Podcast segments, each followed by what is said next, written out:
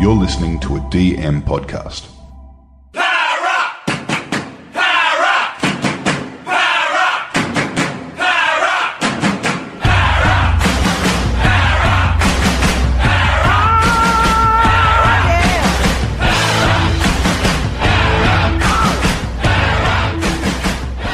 G'day, guys. Welcome to the Parramatta Eels NRL Fantasy Preview for 2022. I'm your host, TK, and I'm here with the boys. Andy, you're very excited with your team on the line tonight. Oh, I've got me, me singlet, got my training singlet on, and I've got this ready as well.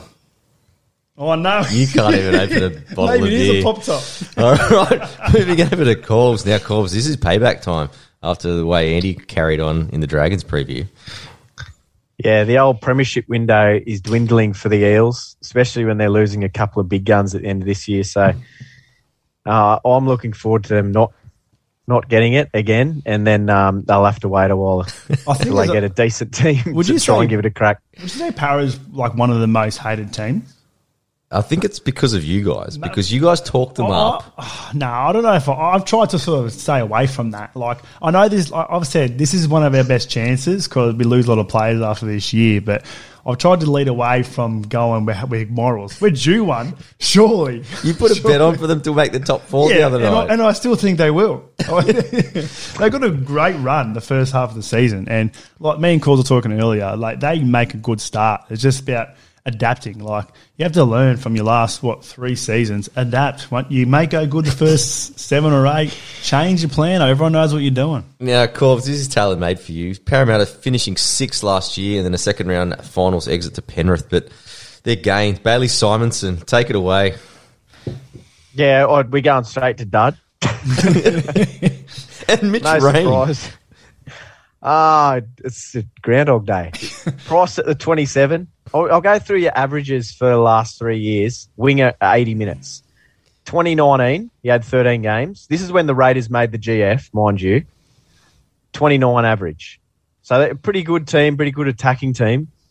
80 minutes, uh, 2020. He only had four games there, 26. And then last year, um, 31 average for 11 games. So yeah, he, could get back to that 31 average, make you 50k, but he just doesn't seem to be a fantasy man. Um, and I don't, I don't can't see him like actually being guaranteed his spot either. To be honest, I think he is, especially for the first half of the season. You got Maika Sivo coming back from knee injury. He might will definitely slot straight in. But well, Haze Dunster on the left. Who's the other? Sean Russell. Yeah, he was good. He did had a hat trick, but I think he's just a he's a young gun like a, a Ray Stone. So I don't, I don't think he's. I think Simonsson's probably got it.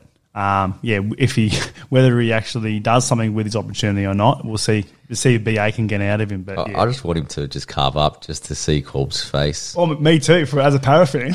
Boy's got pedigree, but his dad was an All Black. It's time for Simonsson to stand up. Man. oh look, I, I'm not questioning he's a good footballer. I'm just saying he's just one of those blokes that doesn't seem to tick over the fantasy scores.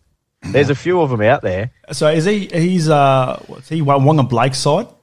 I don't think he it would matters. be. He'd be Waqa Blake's side, the ball hog. So he's probably not even going to get tries. All right, let's rip in, boys. The draw. First 10 games, they play six of the top eight. So they've got a bit of a medium draw. But tonight we'll be looking at our stud duds, Cashy, Trap City, and player we would most like to draft. Oh, it's not even the thing. I'm making mistakes now. Sorry, my friends. It's, it's only the second, Only second pod, mate. Second all right. pod.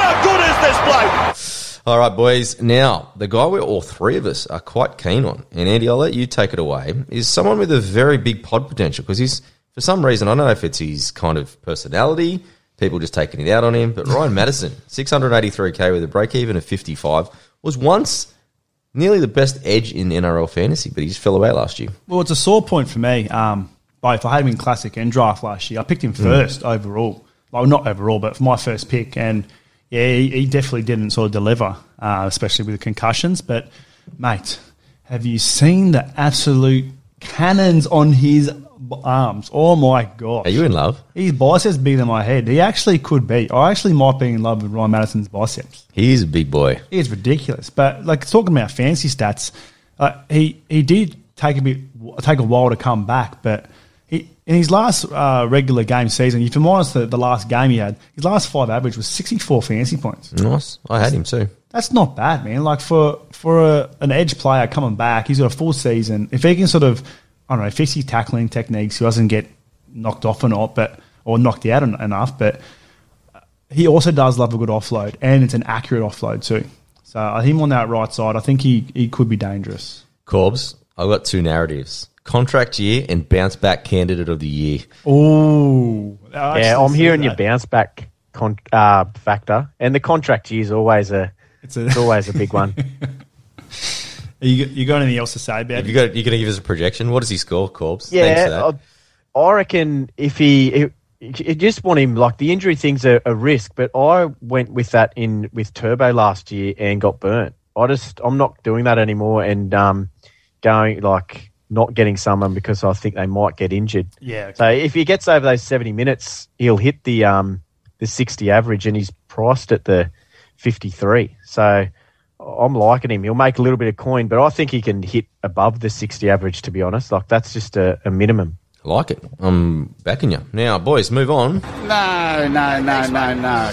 Our duds, I'll start. Mitchell Moses, not because I don't like him. I actually had him for a lot of the season last year. I just think the new rules in fantasy. I think he's become a really good halfback now. And that game that he's changed, becoming such a good like game manager with his kicking.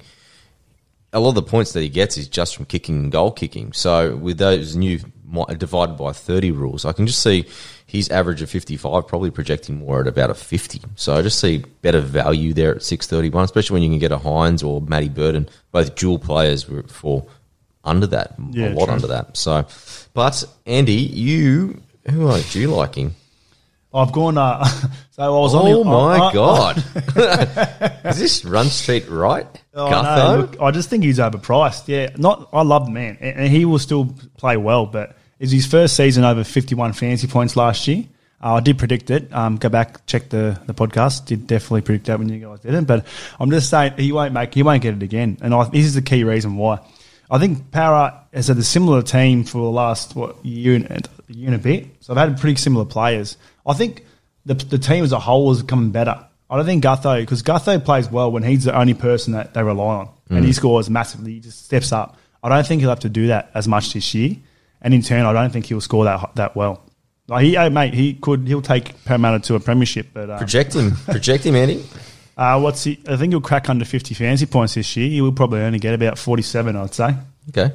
And for 640k, 40k, Yeah, it's, it's just too way too expensive. Especially when you got a Hynes at 602 or a Ponga at 600, who's got the potential to score hundreds. You know what I mean? So, yeah, unfortunately, it, he's a sort of a little dud because the Parrot team's pretty set. It's very hard, to sort of up Yeah, and down. But I'd say he's probably the one that's overpriced. Yeah, for sure. Now, Corbs, moving to you. We already know who you hate, but i got to ask you a I don't, question. yeah, yeah, yeah. I don't hate him.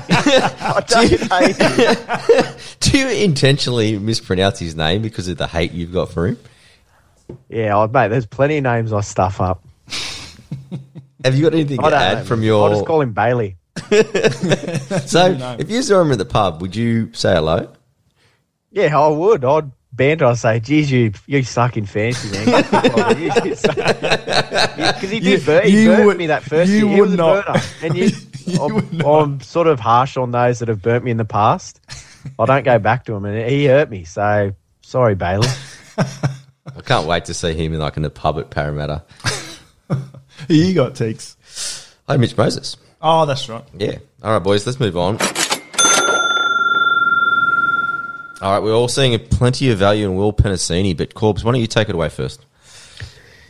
Yeah, he only had the the three games for that 34 average. Um, uh, he's only 27. t- Ah, sorry, uh, three games for a 34 average and 21. And yeah, his, his average was 27. So he had he had a couple of games off the interchange, did he not? Oh yeah, he came in the starting lineup for those finals games. Yeah, he only played really about well. Yeah. too. or so.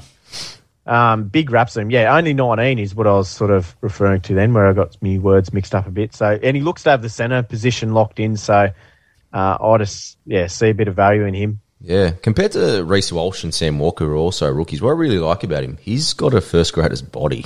Mm, true. And his physicality is really good. Against Bradman Best in that semi final, we schooled him. He's got a nice little 53 in that, that semi final against the Knights. And then he backed it up with a 34 against Penrith. And that was a tough game. That was 10 6, I think the final score was. So there was no attacking stats in that game. So to score a 34, we're talking about a 350k player. I think you, he's one of my picks. I reckon in the centres, Andy. Well, he's in my team at the moment, um, sort of flirting around. Team's definitely not final, but we go back to just quickly with uh, Suwali, same school, uh, left the same year, and he, the boys around the actual school actually said that he's the one to look out. He's one year above. Oh, is he? Oh, Yeah, well, he's the one. The to same out school. for. Yep. But this is the key factor. He's the outside matter. He loves a sneaky offload, Offload, and, and yeah. Matto is selfless. Like he won't take the, the glory play. He'll just offload it. So Penisini is there, and I think he he's, needs he needs the stats for his contract. and Penisini is looking for an upgrade. Yeah, well, he's priced at the the 27. So if he gets that sort of 34 average, um, gets up to about the 450k. So it makes you Yep. about the 100k. All in agreement, boys. Hey, Corbs, what about this bloke? He's put Bailey Simonsson on his cashy list. I'd, I'd like to hear this. No, I just said.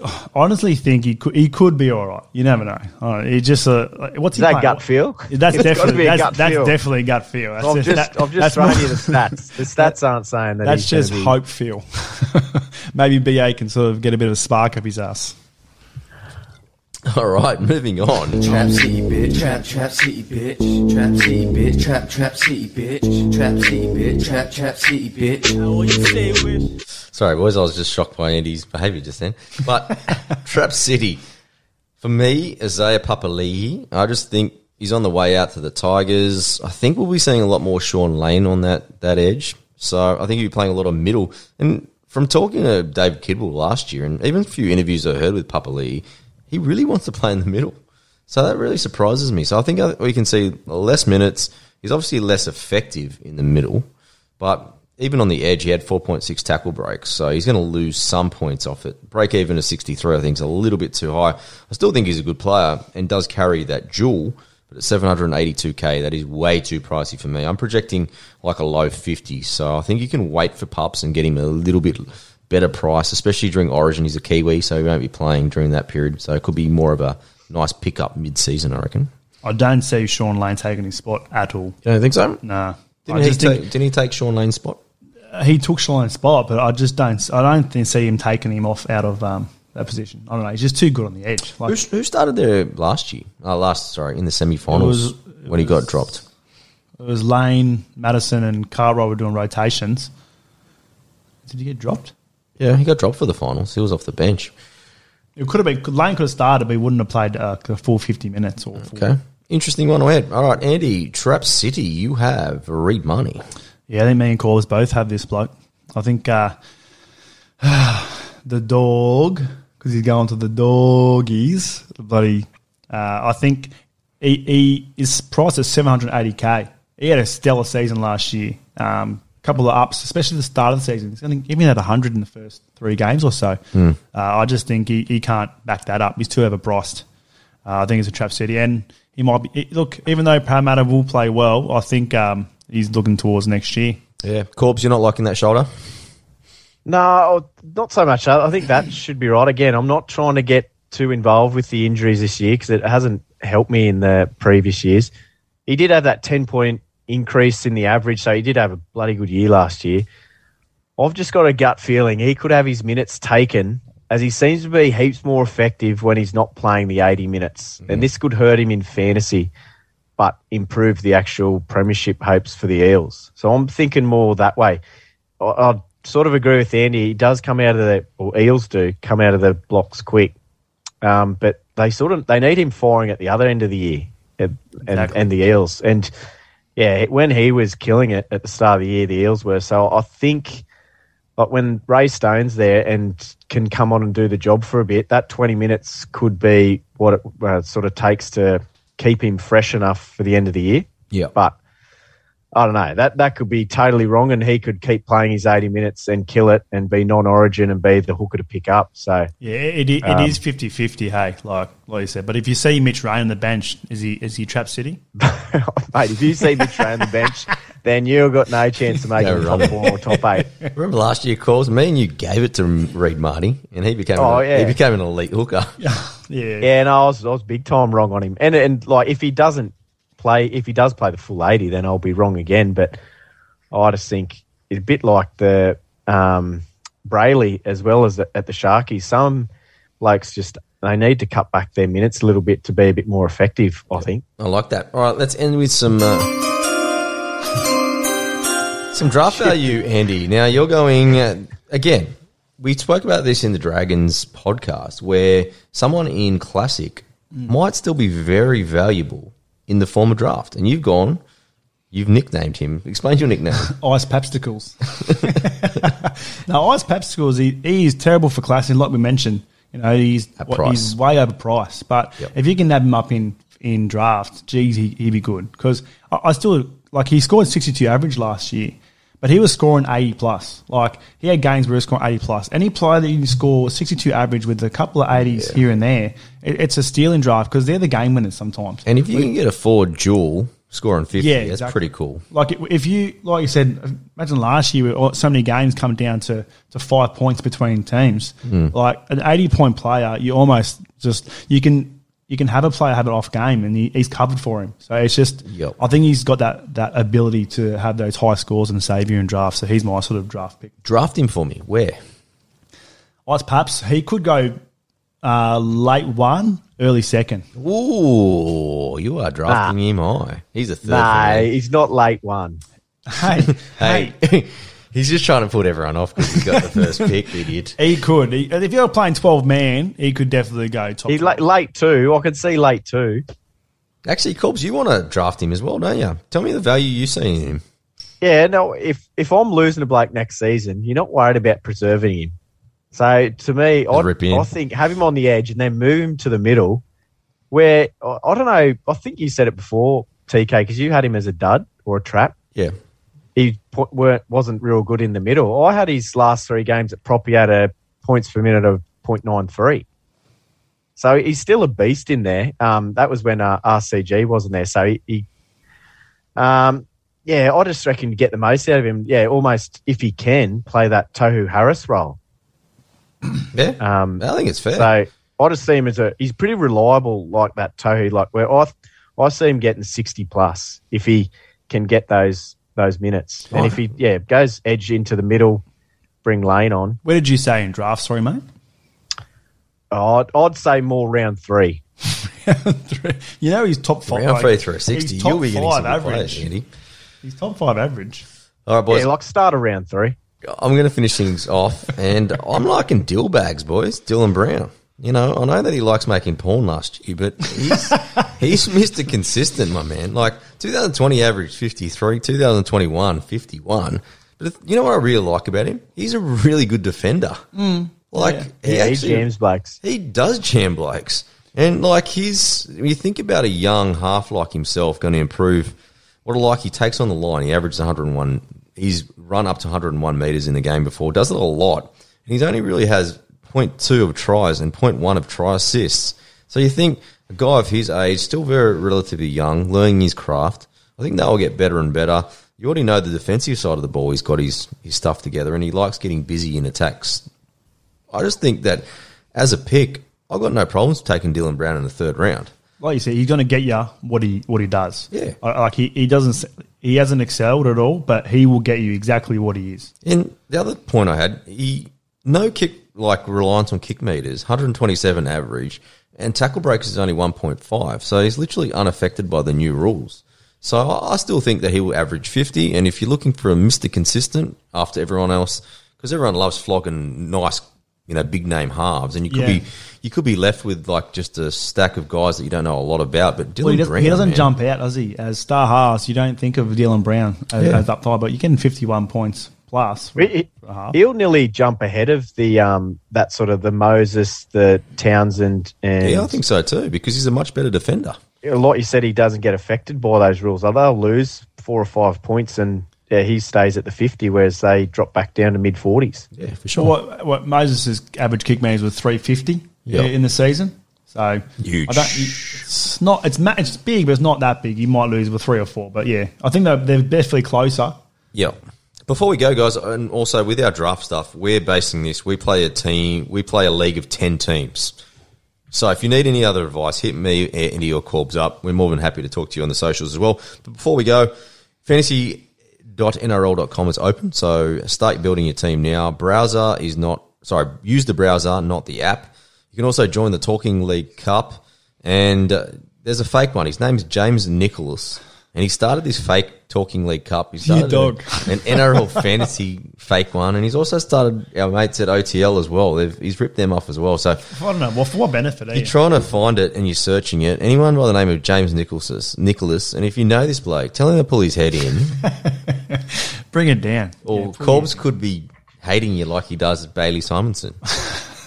No, Simonsson's above this bloke. I suppose everyone who knows who knows what the go is, they'll, they'll join the right one. Yeah. A couple. For sure. All right, uh, crew, uh, good chat tonight, boys. And next one, we got the Sharkies. So I can't wait for this one, boys. Yeah, I can tell you're jittering. You sort of your legs just twitching.